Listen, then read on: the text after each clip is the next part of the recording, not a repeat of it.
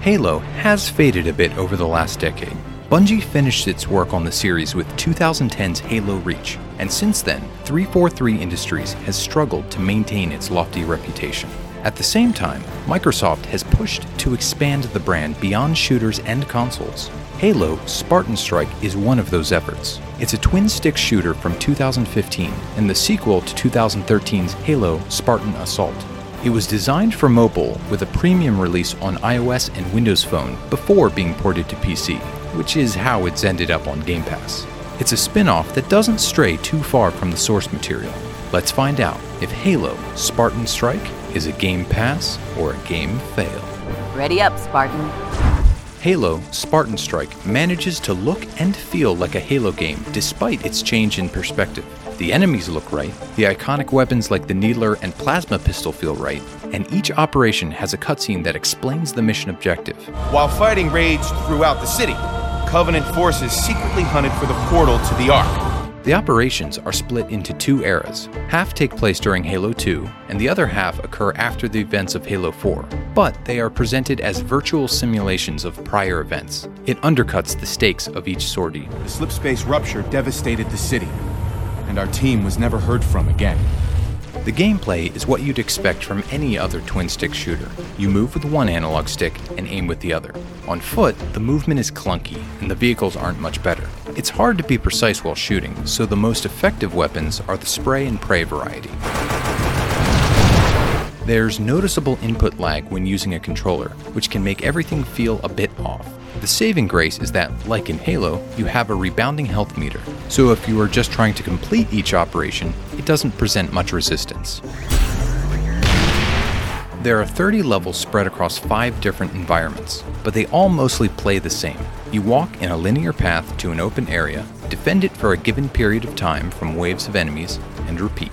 Minor twists like having to stand on buttons while defending or destroying structures mix things up some, but not enough.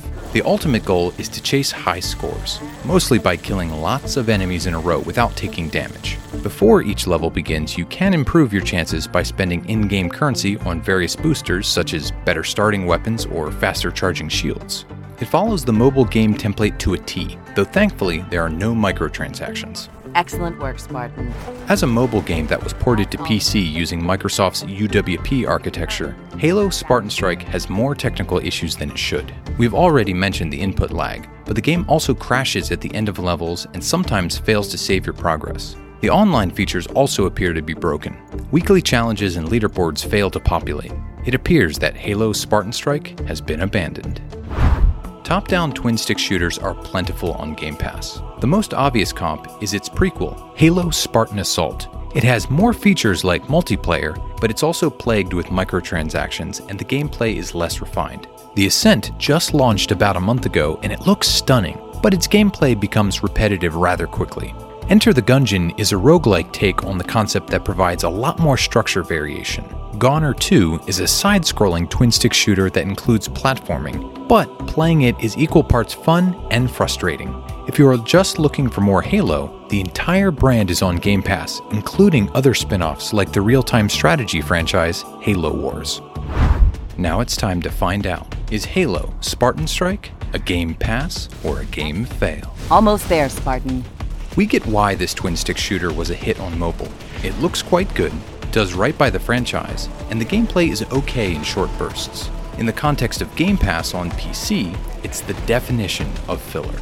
It has very little depth, it gets repetitive very quickly, and the PC port that is included on the service has far too many technical issues. It's a clear example of how a game can work well on one platform and completely fall on its face on another.